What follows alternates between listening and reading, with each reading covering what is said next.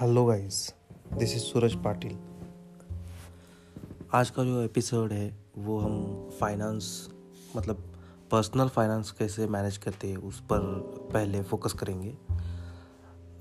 देखिए गाइस आपका जो फाइनेंस है, वो आप कैसे मैनेज करते हो, कहाँ पे लिख के रखते हो, या आपका जो भी सी है, वो कैसे फाइनेंस आपका मैनेज करता है, ये सब बातें हैं मतलब आपको वो सब ध्यान में रखना पड़ेगा। तो इसीलिए हम ये चैनल बना रहे हैं कि जिस, जिसके थ्रू आपको सब ये ज्ञान वगैरह प्राप्त हो कि आप, आपको कैसे मतलब क्या करना चाहिए, क्या नहीं करना चाहिए, कहाँ पे फोकस करना चाहिए, कैसे बजटिंग करना चाहिए, और कैसे हम मनी सेव कर सकते हैं। सो